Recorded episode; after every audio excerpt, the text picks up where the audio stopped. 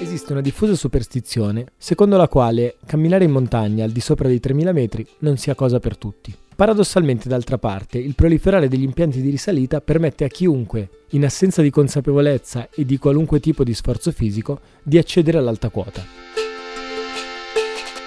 Vi dovesse capitare di passare in Val di Susa, il mio consiglio è quello di sostare a Monpantero e di lì con un lungo e piacevole avvicinamento in automobile fino ai 2100 metri del rifugio La Riposa, intraprendere l'ascesa per il Rocciamelone, 3538 metri sul livello del mare, nelle Alpi Graie.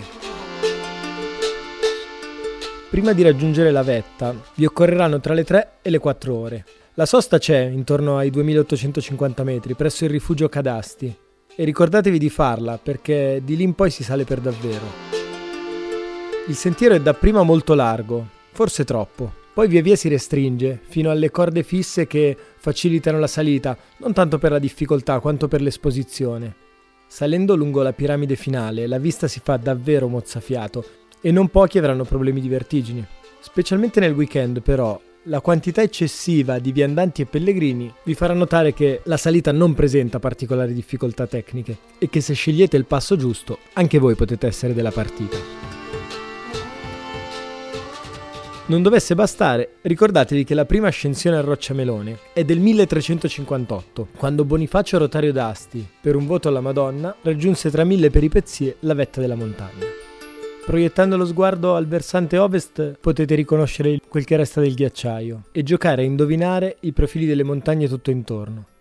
Nell'antichità si pensava che proprio il Rocciamelone fosse la vetta più alta delle Alpi, Oggi sappiamo che non è così, ma sappiamo anche che se avrete la forza d'animo di intraprendere la sua salita e un minimo di allenamento. Ah, un'altra cosa, vi avviso adesso così che non ve ne accorgiate ridiscendendo verso il fondovalle. Salendo, tenete sempre uno sguardo d'attenzione al panorama boschivo intorno a voi. I tanti tipi di bosco con le latifoglie, quindi le conifere, l'area prativa dei pascoli e ancor più su la zona erbosa, Dopo la sosta a rifugio, circa due terzi del cammino, ma il consiglio di portarvi dietro l'acqua resta valido, improvvisamente avete intorno soltanto roccia, un'aspra e appuntita piramide di roccia che vi sta aspettando.